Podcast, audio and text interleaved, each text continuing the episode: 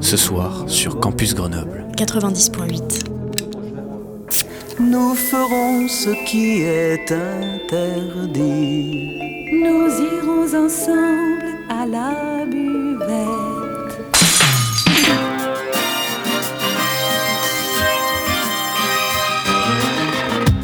C'est l'apéro. Phonie. L'exception radiophonique. L'apérophonie De la culture. Au shaker et à la cuillère. Campus Grenoble 90.8. Bonjour à toutes et à tous, bienvenue dans l'apérophonie sur Radio Campus Grenoble 90.8 avec Louise. Bonjour à tous. Aujourd'hui, nous allons parler de la place de l'image dans les médias. À cette occasion, nous sommes partis interviewer Cléo Schweyer et nous avons invité la Maison de l'Image. De nos jours, nous sommes toutes et tous confrontés à une exposition constante aux images. Bien qu'on trouve des images un peu partout, un des vecteurs les plus importants d'images reste les médias. Son importance dans la société actuelle nous oblige à nous questionner sur son utilisation et les dérives qu'elle peut entraîner. Pour vous introduire au sujet de cette apérophonie, nous sommes donc partis à la rencontre de Cléo Schweyer, journaliste pigiste et chercheuse en sciences de l'information et de la communication. Bonne écoute à tous Cléo, est-ce que euh, vous pouvez nous présenter ce qu'est une image de presse? Bonjour. Alors déjà, il faut euh, peut-être tout simplement dire qu'une image de presse, c'est une image qui est publiée et diffusée par un média et qui a été choisie par la rédaction. C'est-à-dire que toutes les images que vous voyez dans un journal imprimé ou un magazine ne sont pas des images de presse, ça peut être des images publicitaires par exemple. Donc une image est une image de presse à partir du moment où il s'agit d'un dessin, d'une illustration ou d'une photographie qui a été choisie par la rédaction pour euh, enrichir le contenu journalistique qui est proposé au lecteur. Donc ça peut être une image informative, comme une photo de presse ou une infographie, un graphique, euh, etc. Ça peut être un dessin, ça peut être euh, une caricature, un, un, une illustration ou une image qui relève plus du commentaire, ou alors ça peut être de l'illustration tout simplement pour euh, enrichir visuellement une, un article ou, euh, ou un contenu éditorial. Quelle est la place euh, de l'image et de la photographie dans la presse? Alors ça, ça va dépendre de ce qu'on appelle l'identité éditoriale de chaque euh, journal. On a, par exemple, si je prends les, trois quotidiens dits de référence, quatre avec la croix, que sont Le Monde, Libération et Le Figaro, on voit que les quatre utilisent euh, de la photographie et de l'image pour les usages euh, que je viens de citer, mais ne l'utilisent pas de la même manière. Par exemple, Libération a depuis euh, ses débuts une ligne éditoriale qui donne une grande place à la photo et à, l'illustration d'une manière générale, mais surtout à la photo. Il publie même plusieurs fois par an un Libé des photographes. Euh, qui est euh, très très euh, richement illustré de photographies et ils ont une vraie politique éditoriale d'aller chercher des auteurs, des photographes qui sont auteurs de travail au long cours, de photos documentaires, etc. Quand d'autres médias comme Le Figaro par exemple ont une utilisation de l'image qui est beaucoup plus illustrative simplement ce qu'il faut bien avoir en tête, c'est que en journalisme, une photographie ou une infographie, c'est de l'information au même titre que le texte. C'est pour ça qu'on parle de journalisme photographe. Euh, le photographe est un journaliste comme un autre. Il, a, il travaille dans, dans l'intérêt de ses lecteurs, dans l'intérêt de sa rédaction, et il travaille pour donner de l'information et de l'information vérifiée. Donc euh, depuis quelques années, on peut voir que euh, la photographie a pris euh, une place très importante au sein des images de presse. comment ce processus s'est-il effectué? La photographie, elle est arrivée progressivement dans, la presse dès ses débuts, en fait, hein, dès la fin du 19e siècle. Dès que la photographie a existé, on a vu de la photo dans la presse. Après, pendant très longtemps, on a eu un frein technique, tout simplement, à l'utilisation massive de photos dans le, dans le journal. Un frein au niveau de la prise de vue, puisqu'on était sur du matériel très lourd, très encombrant. Euh, euh, on ne pouvait pas faire de la prise de vue sur le vif et ensuite euh, des freins techniques au niveau de, l'impression, de la transmission des photos, enfin voilà. Euh, on va dire que dès les années euh, 30 et en particulier au moment de la guerre d'Espagne, euh, la photographie a, gagné ses galons, euh, le reportage photographique a, gagné ses lettres de noblesse avec le reportage de guerre. Et pour sa, valeur à la fois de témoignage, euh, sa valeur émotionnelle et sa valeur informative, puisqu'elle elle permettait aux, lecteurs de découvrir ce qui se passait un petit peu euh, en temps réel. On, pense aux, photographies euh, célébrissimes de Kappa qui filment le débarquement depuis l'intérieur d'un bateau de l'US Navy. Voilà, et, à partir des années 30-40, la photographie a, fait partie vraiment de, la vie quotidienne à la fois des rédactions et des lecteurs. Donc on peut dire que c'est une place qui est tout à fait centrale, euh, de la même manière qu'est centrale euh, le texte. Et c'est intéressant aussi de noter que dès qu'on a eu euh, un usage informatif de la photographie, on a eu un usage de propagande et des falsifications photographiques euh, L'URSS en particulier était euh, fameuse pour euh, son usage de la falsification avec des, personnages qui disparaissaient des photos au fur et à mesure qu'ils étaient éliminés par le, le, pouvoir, par exemple. ou une très célèbre photo d'un soldat russe mettant le drapeau de l'URSS sur, sur un bâtiment public à Berlin pendant le siège, enfin à l'issue du siège pendant la Seconde Guerre mondiale et le photographe a effacé la deuxième montre que portait ce soldat pour qu'on ne puisse pas dire que l'armée pillait les cadavres ennemis. Donc ça, c'est quelque chose qui a toujours existé. Aujourd'hui, avec la massification euh, des moyens de production d'images, on, est face à un phénomène de massification de la contre-information, mais il ne faut pas se leurrer, ça a toujours existé. Euh, donc euh, la, guerre des images n'est pas un sujet récent. Euh, cependant, avec euh, des conflits comme euh, la, guerre actuelle entre l'Israël et la Palestine, on peut voir qu'il y a beaucoup de médias qui utilisent l'image comme une sorte d'arme. Est-ce que, selon vous, ce processus est de plus en plus répandu depuis le 21e siècle? Et est-ce est-ce que l'image peut être finalement un outil de fake news ou de désinformation? Alors la réponse est oui, bien sûr. Mais après, euh, je pense que c'est intéressant de, s'arrêter peut-être un moment pour réfléchir au rôle euh, du journaliste ou de la journaliste dans ce phénomène. C'est-à-dire que je ne partage pas tout à fait votre point de vue quand vous dites que l'image peut être utilisée comme de des informations par certains médias. Alors c'est vrai, hein, évidemment, mais je pense que dans la majorité des cas, euh, les médias qui utilisent des images détournées ou falsifiées le font en toute bonne foi, entre guillemets. On peut leur reprocher éventuellement euh, leur manque de prudence ou de ne pas avoir mis tous les moyens de leur côté pour vérifier euh, la provenance de ces images ou euh, d'avoir été euh, trop rapide ou de ne pas avoir voilà de ne pas avoir travaillé correctement pour dire les choses un peu vite. Mais ces images là elles sont fabriquées par des acteurs du conflit. C'est en ça que ça a toujours existé si vous voulez. Il a enfin à partir du moment où on a la possibilité d'utiliser des images pour peser sur les opinions publiques en provoquant des émotions que ce soit euh, de l'effroi, de la peur, de la compassion, etc.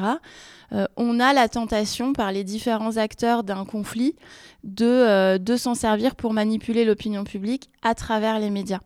Donc c'est là qu'on voit en fait toute la difficulté du journalisme de conflit et du journalisme en continu ou en temps réel d'une manière générale, c'est-à-dire qu'on est pris entre la nécessité de travailler vite et la nécessité de travailler correctement.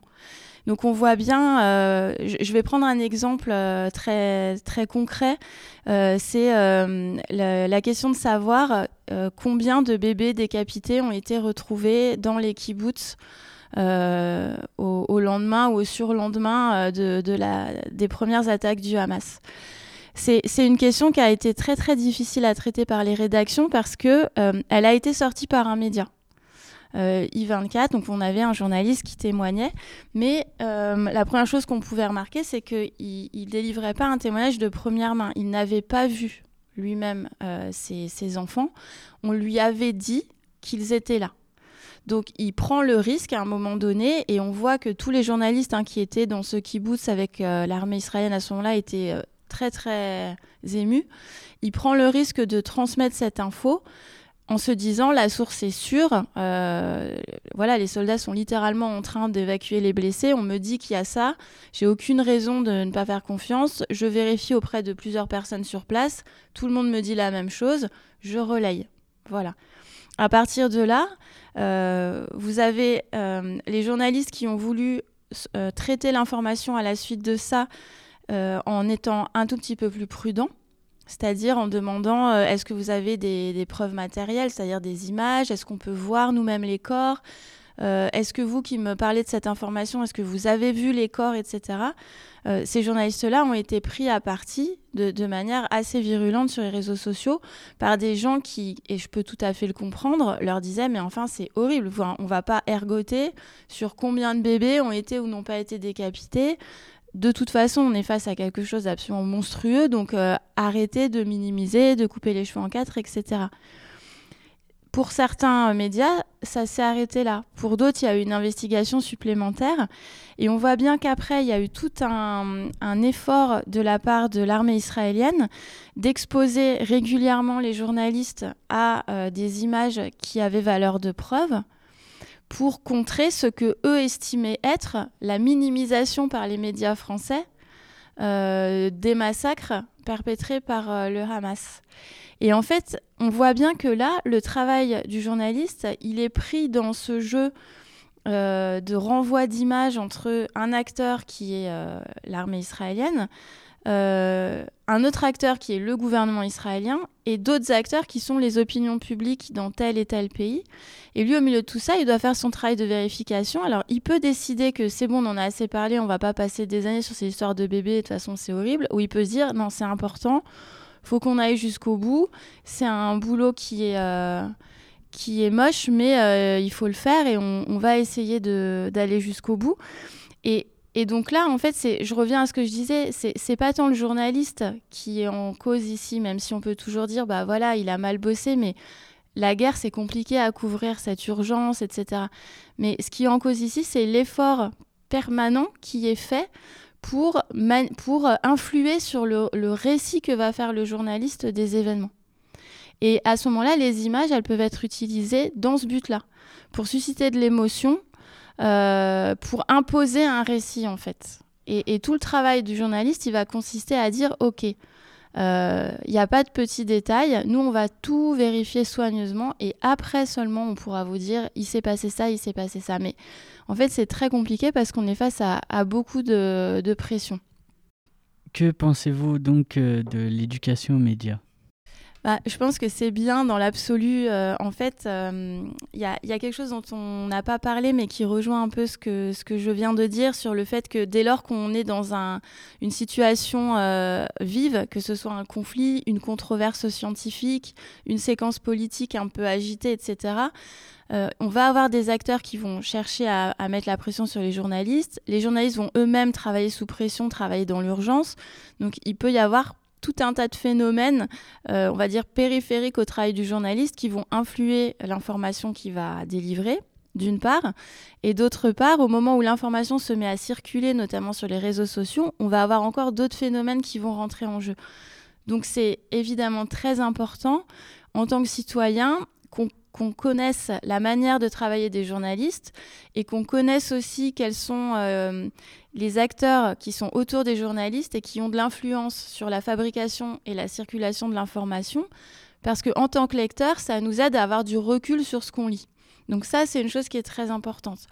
Après, euh, comme beaucoup de chercheurs en sciences de l'information et de la communication, je pense que l'éducation aux médias est nécessaire mais pas suffisante dans le sens où, euh, prenons les réseaux sociaux par exemple, on dit toujours, euh, oui, les, réseaux sociaux, c'est les fake news, et on associe euh, volontiers les fake news aux jeunes. Voilà, les jeunes sont toujours un peu soupçonnés de ne pas être assez mûrs, de ne pas avoir un usage assez réfléchi, raisonné des réseaux sociaux. Alors la première chose, c'est que les données scientifiques disent plutôt le contraire. Euh, les, premiers euh, auteurs et circulateurs entre guillemets de fake news, c'est la génération des baby boomers. Donc euh, voilà, faut arrêter de tout le temps taper sur les jeunes. ça, c'est une chose. Et l'autre chose, c'est qu'on a un type d'acteur qui a émergé dans les années 2010, c'est l'industriel du web. Et je pense à toutes les plateformes euh, type euh, TikTok, euh, Meta, Twitter, etc., qui en fait font circuler l'information, mais dans une logique qui n'est pas une logique de débat public comme celle euh, à laquelle on est habitué depuis euh, le, XVIIe siècle avec euh, la presse, les politiques et les lecteurs. Eux, leur logique, c'est de garder les, les, lecteurs et les auditeurs le plus longtemps possible sur la plateforme pour produire des données personnelles, parce que leur modèle économique, c'est de vendre des données personnelles. Donc en fait, leurs algorithmes vont traiter les contenus de manière à susciter le maximum de réactions et à vous faire rester le plus longtemps possible. Ça a deux conséquences. La première conséquence, c'est euh, ce que certains appellent la bulle informationnelle, c'est-à-dire que quand vous avez commencé à liker ou même juste à regarder des contenus, vous allez en avoir de plus en plus du même genre. Et la deuxième conséquence, c'est que les contenus clivants euh, qui suscitent des émotions fortes et les fake news, parce que souvent ce sont des contenus clivants qui suscitent des émotions fortes, vont être mis en avant par l'algorithme. Donc ça, c'est une donnée, si, vous voulez. Vous, vous, pouvez avoir le meilleur usage ou la lecture la plus éclairée de l'information possible euh, si l'algorithme de Twitter est designé pour vous surexposer aux informations fausses, vous n'y pouvez strictement rien. Ça, c'est une question en fait de politique industrielle, et donc c'est une question qui, à l'échelle d'une société, doit se régler de manière politique. Donc, pour répondre à votre question de manière un peu plus complète, je trouve que l'éducation aux médias, c'est bien parce que c'est important d'avoir conscience que quand on se sert de Twitter ou de TikTok ou d'Insta, en fait, on discute avec un algorithme. Donc, il faut savoir discuter avec son algorithme pour pas se faire trop trimballer, on va dire. Mais une fois que ça s'est dit, euh, en fait, on est sur des questions qui sont des questions euh, citoyennes et des questions politiques. Et je, pense que tout ne repose pas sur euh, les usagers, loin de là, et même au contraire. Ou alors sur les usagers en tant qu'ils peuvent voter pour des gens ou pour des lois qui vont euh, plus ou moins les, les, protéger. Et je terminerai en citant euh, un rapport qui vient juste de sortir, là, qui peut vous intéresser. C'est un rapport qui est sorti le 7 novembre et qui a été commandé par Amnesty International à des, des ONG qui travaillent sur les algorithmes et les intelligences artificielles, notamment une ONG qui s'appelle Forensic euh, IA. C'est un rapport qui est disponible sur le site d'Amnesty et qui montre en fait que le, fil pour toi de TikTok euh, surexpose les ados à des contenus qui sont dangereux pour leur santé mentale, euh, des contenus qui parlent de suicide, voire qui encouragent au suicide, à l'automutilation, etc. Parce que ce sont des contenus qui captent énormément euh, une audience adolescente. Et ça, c'est un problème qui dépasse le simple problème de l'information, c'est un problème de santé publique à ce stade-là. Donc c'est pour ça que voilà, je dis l'éducation média c'est bien, mais il faut pas faire reposer euh, tout le problème de la circulation des fausses infos sur les épaules des ados. En fait, c'est beaucoup plus complexe et beaucoup plus politique que ça.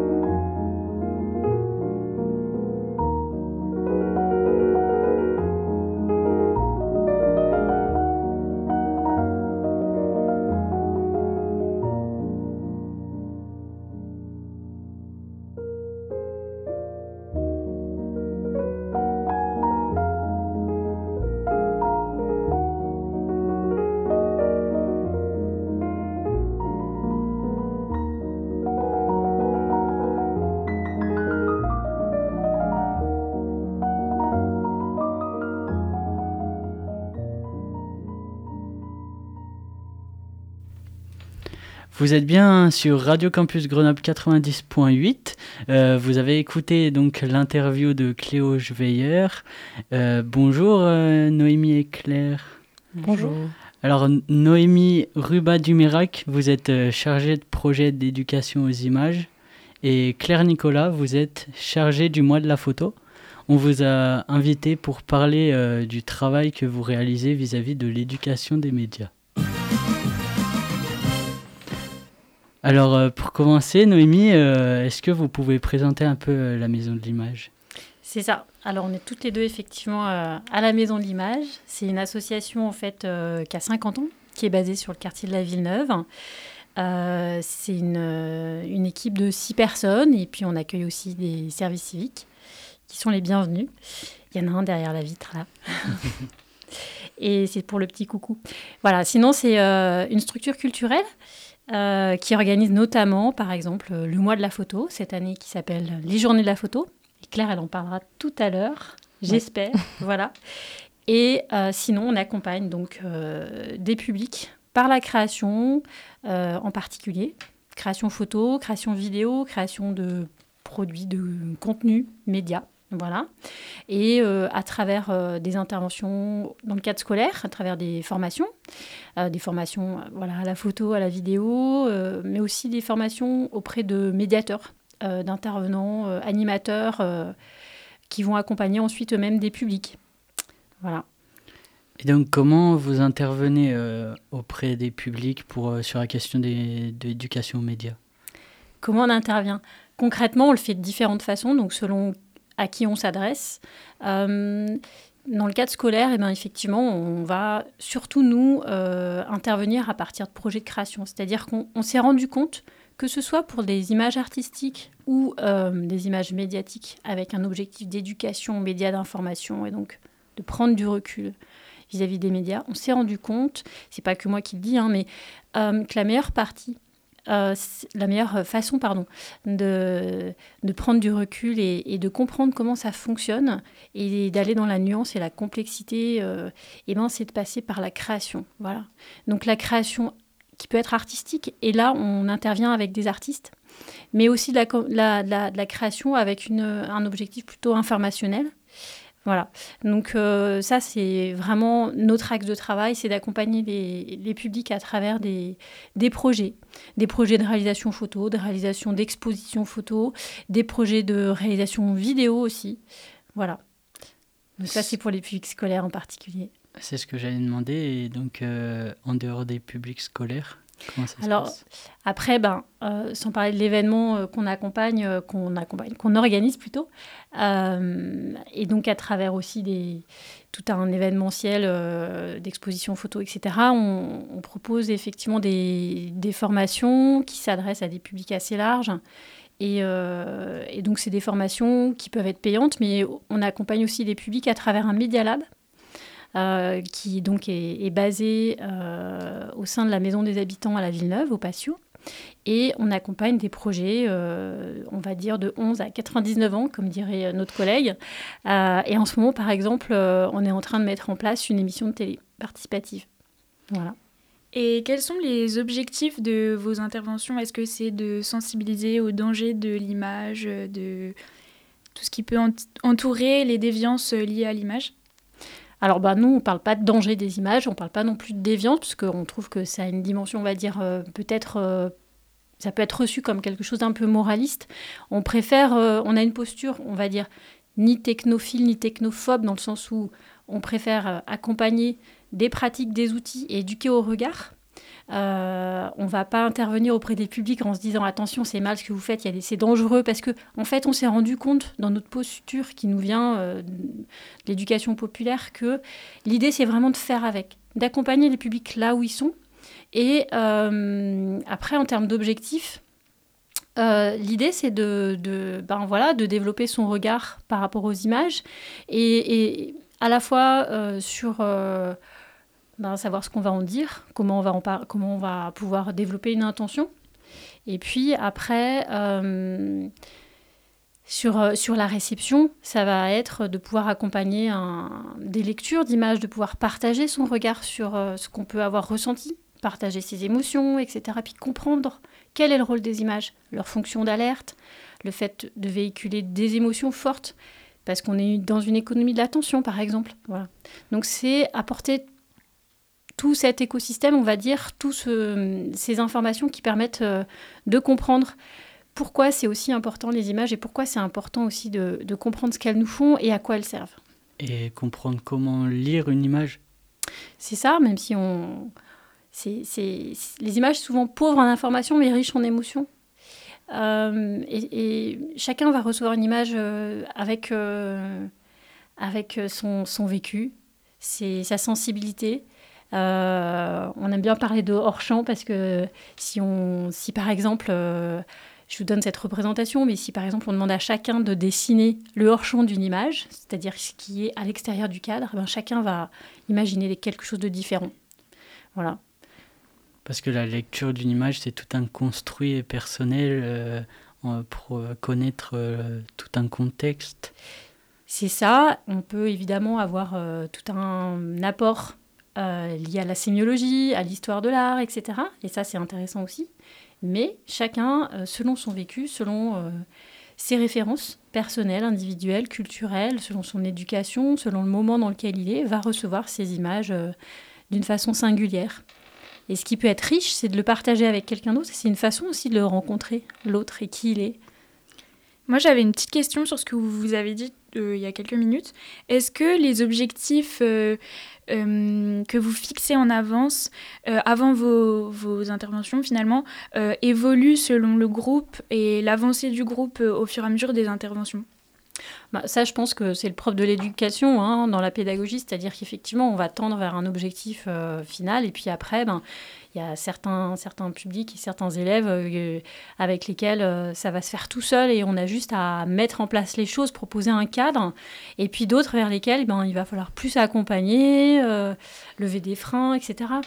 Et comment ça marche de faire de la création avec des artistes? Alors peut-être que je vais laisser la parole à Claire qui, sera peut-être plus à même de. Oui. Ça te va? Pas de problème. Euh, oui, parce qu'en fait, on a un, système, enfin un parcours qu'on appelle les parcours scolaires, dans lesquels on, on intervient avec justement des photographes, euh, des artistes, auteurs en classe, avec euh, des collèges et des lycées. Et justement, en fait, c'est à chacun aussi sa posture, puisque nous, en tant qu'intervenants, on, est là pour accompagner aussi le ou la photographe qui, qui va accompagner les élèves. Et, c'est l'occasion pour, euh, pour ces personnes de parler de leur pratique, de parler aussi du, statut de photographe. Donc c'est toujours euh, très chouette ce moment où, les élèves, surtout les, plus jeunes, euh, je dirais 6e, 5e, se rendent compte qu'ils ont un artiste en face d'eux et qu'un artiste peut être vivant. Je le dis souvent parce que ça me fait toujours beaucoup rigoler, ils sont, sont, toujours cet effet de surprise. Et, et c'est l'occasion pour eux de découvrir des métiers en fait qui existent et qui, dont des fois ils ne soupçonnent même pas l'existence. Et nous, on a ce rôle-là, en fait, d'être. Euh, de, faire euh, la relation, en fait, de construire la relation des fois entre les élèves et les photographes, même s'il y a des photographes qui s'en sortent très bien sans nous. Et, euh, nous, on va accompagner même plutôt l'aspect technique, la, structuration, qu'est-ce qu'on apporte aussi dans l'apport théorique, parce qu'on va toujours commencer par ce qu'on disait tout à l'heure, des lectures d'images pour se poser des questions par rapport aux images qui ne sont pas les nôtres, les images d'autres personnes, comment elles sont construites, pour ensuite après aller vers vers des vraies intentions qu'on va développer soi-même dans la pratique. Comment on construit son cadre, qu'est-ce qu'on raconte, qu'est-ce qu'on met au premier plan, au deuxième plan, le gérer, même des aspects euh, très pratiques comme le flou dans son image. Et, ça, en général, euh, on le construit effectivement euh, à deux. C'est un dialogue avec les photographes. C'est ça, c'est un dialogue, effectivement, selon l'univers du photographe et selon sa capacité de transmission, nous, on va venir effectivement compléter ben, cet apport et, permettre éventuellement, bah, voilà, c'est le travail de médiation, hein, de faire comme une traduction parfois euh, vers les élèves pour euh, s'assurer que euh, ils ont reçu ben, l'intention de l'artiste. Après, c'est vrai qu'il y a ce parcours de création photographique qu'on accompagne auprès d'un petit nombre de classes chaque année et qui, cette année, a donné lieu à une, exposition photographique qu'on va, qu'on va faire circuler prochainement. Sinon, on a aussi mis en place des résidences d'artistes et euh, qu'on a dans lesquelles, euh, on, cette année, en plus, euh, celle qu'on présente, il y a une dimension participative et donc ça permet aussi d'associer des publics différents. Là, c'était des jeunes hors temps scolaire et des personnes âgées. Et nous, on a à cœur de pouvoir effectivement intervenir avec des publics de différents horizons. Et cette médiation, elle s'étend sur quelle zone géographique et ah. quelle durée? Alors, euh, zone... Ça dépend des projets, en fait. Alors oui, ça, dépend des projets. Pour les parcours photo, on est, on est principalement sur Grenoble. Euh, et la durée, ou agglomération. Ou agglomération. oui, agglomération, effectivement. après, sur la durée, ce qui est très chouette, c'est qu'en fait, les élèves démarrent dans les expositions du mois de la photo. Donc, ils ont démarré en 2022 dans les expositions qui étaient à l'ancien musée de peinture. C'est là où ils ont découvert pour la première fois enfin pour la première fois en tout cas, ces, artistes-là qui étaient présentés, euh, ce que c'est qu'une série aussi photographique. On s'est posé ce genre de questions ensemble. Et ensuite, pendant l'année scolaire, on vient en classe, on intervient, c'est un volume d'à peu près 10 heures. Euh, avec euh, un temps, comme je le disais tout à l'heure, euh, de théorie et de pratique, et ensuite qui termine avec une grande restitution. C'est un moment génial où tous les élèves qui ont participé au parcours photo se retrouvent dans un espace commun et se racontent, se partagent ce qu'ils ont appris, ce qu'ils ont créé. et du coup, il y a des échanges assez forts entre des, entre des sixièmes et des secondes, par exemple, sur des questions vraiment hyper euh, fortes, comme le harcèlement, comment on parle de ça, comment on peut créer aussi pour, euh, pour raconter ce qu'on vit quand on est au collège, quand on est au lycée. Et, et, les photographes et artistes sont aussi présents pour accompagner les classes qu'ils ont suivies. Et, et, ça clôt en fait ce, ce parcours-là.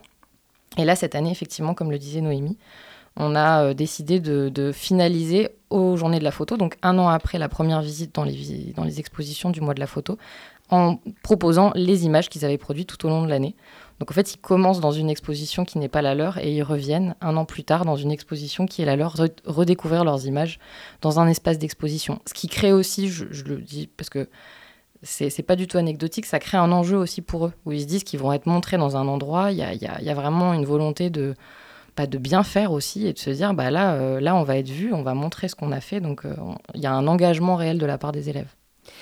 Il y a un engagement, il y a une exigence aussi, mm. d'où euh, ce souhait effectivement d'un comment dire, de, ce dialogue avec un, artiste photographe qui va venir apporter son regard, sa patte entre guillemets artistique et, et qui va pouvoir, mm. on va dire, voilà, faire émerger d'autres idées, sortir des sentiers battus et des images qu'on a vues et revues. Voilà. Vous avez parlé euh, du mois de la photo qui aura lieu du coup euh, du 4 novembre au 9 décembre 2023.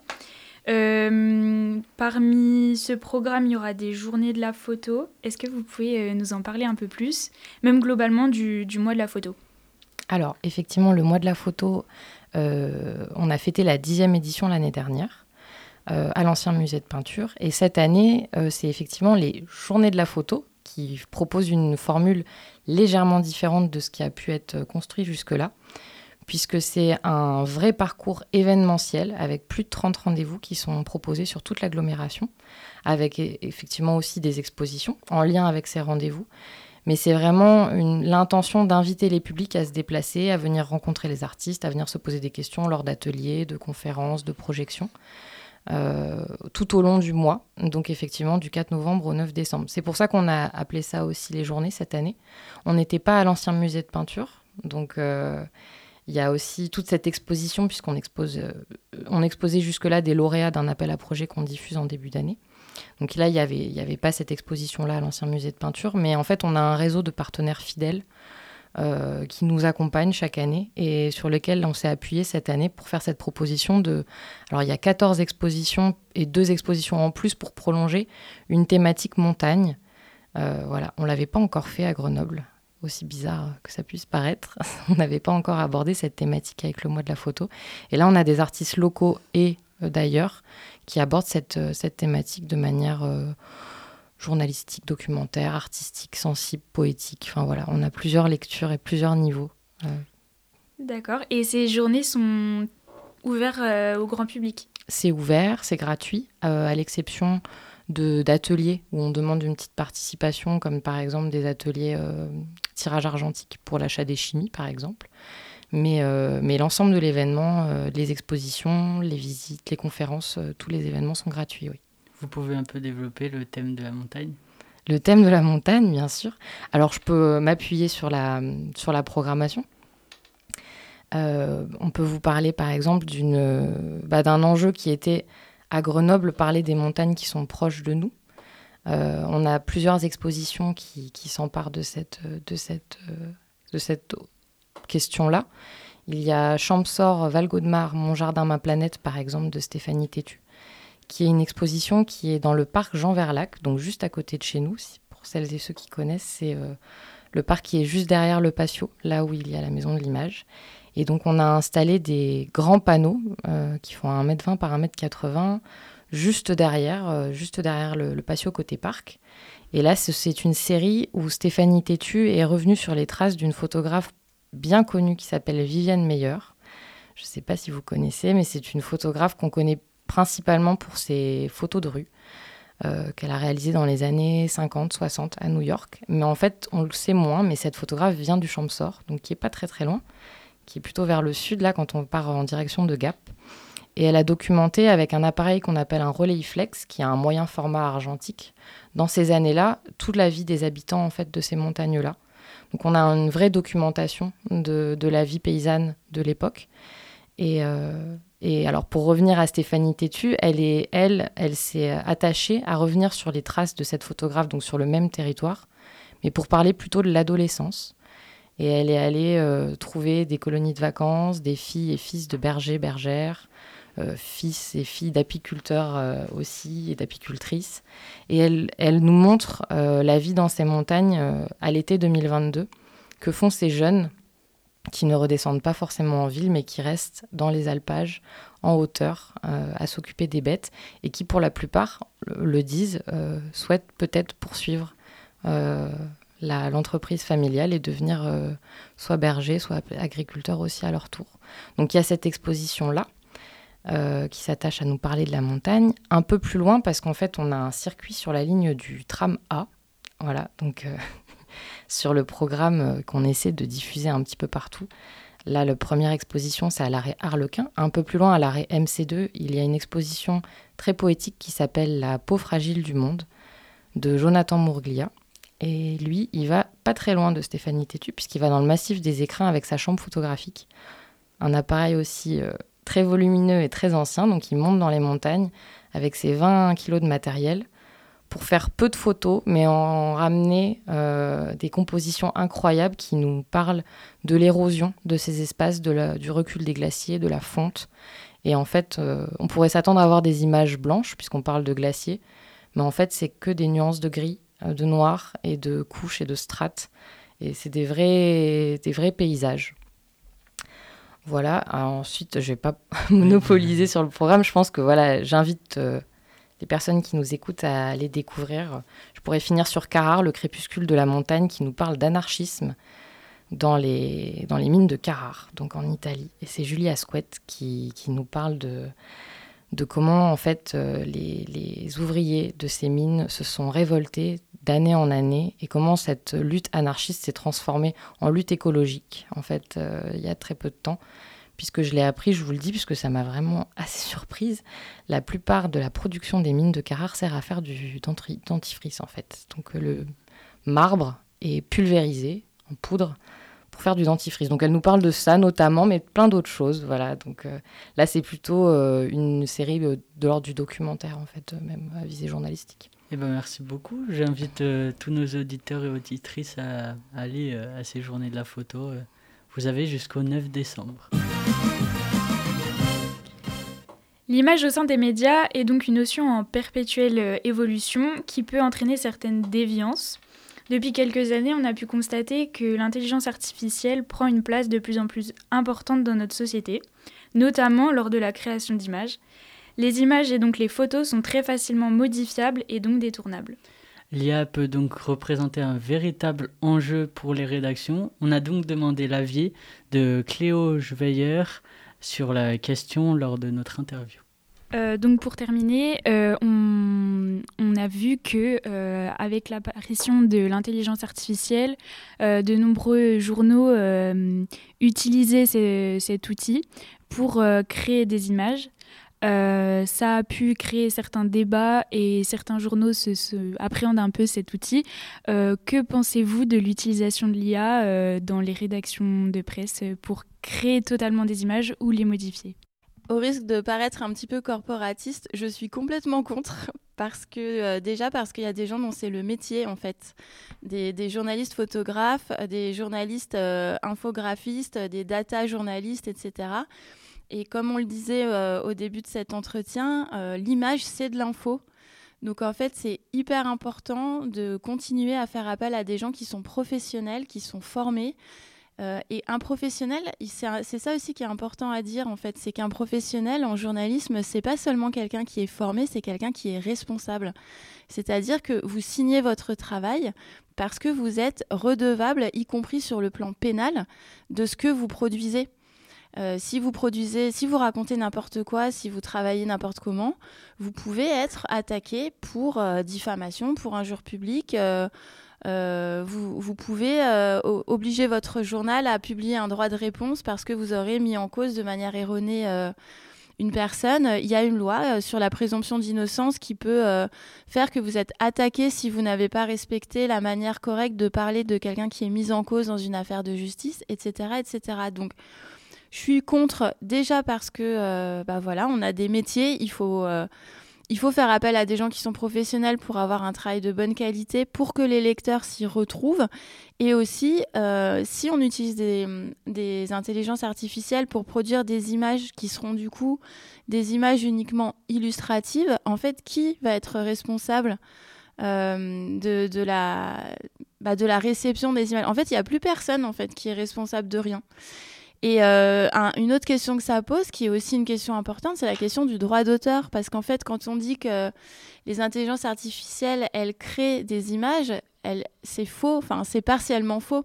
Elles ne les créent. Et est-ce qu'en plus, ça peut pas euh, renforcer la méfiance des médias qu'ont déjà euh, les gens? Si vous avez raison, euh, c'est effectivement euh, un risque.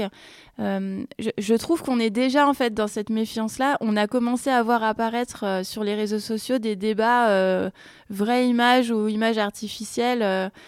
donc effectivement, et, je pense que c'est très important ce que vous dites. C'est aussi pour ça que je rappelais il y a cinq minutes que euh, le principal intérêt de faire appel à un journaliste, outre le fait que c'est un professionnel ou une professionnelle de la vérification d'infos, c'est que c'est aussi quelqu'un qui est redevable de sa production. Et le fait d'être redevable de ce qu'on fait, d'avoir à en rendre compte au lecteur, même si euh, voilà, c'est tout est relatif en fonction des médias, c'est quand même un peu la clé de voûte de la confiance qu'on peut qu'on peut porter euh, à cette profession. Donc euh, je pense qu'on se tirerait complètement une balle dans le pied en généralisant l'usage euh, des IA. Sauf si, encore une fois, on le fait de manière extrêmement transparente pour illustrer des reportages ou des articles de fond en, en légendant de manière très très précise euh, c'est une IA, elle a été produite par tel outil à partir de tel script. Euh, voilà, enfin voilà, en, étant totalement transparent sur la manière dont les images sont produites et en ayant une politique de respect des droits d'auteur aussi euh, qui soit la plus éthique et transparente possible. Un juste milieu à trouver, mais utiliser une IA pour fabriquer des images de presse, moi je pense que c'est absolument contraire à tout ce qu'on peut exiger d'une presse de qualité dans une démocratie. Eh bien, nous sommes de retour sur Radio Campus Grenoble. Nous avons écouté euh, l'interview de Cléo Jveiller. Euh, quel est votre avis sur l'IA euh, qui arrive dans les médias et dans la création d'images? Alors c'est une question large euh, parce qu'en fait elle se pose à plein d'endroits, y a plein de niveaux différents. Euh, à la Maison de l'Image, on organise depuis dix ans euh, un autre événement qui s'appelle les Rendez-vous de l'Image et la dernière édition qui s'est faite le 6 avril dernier a porté justement sur les images artificielles. On l'a intitulé comme ça, vers de nouvelles intelligences.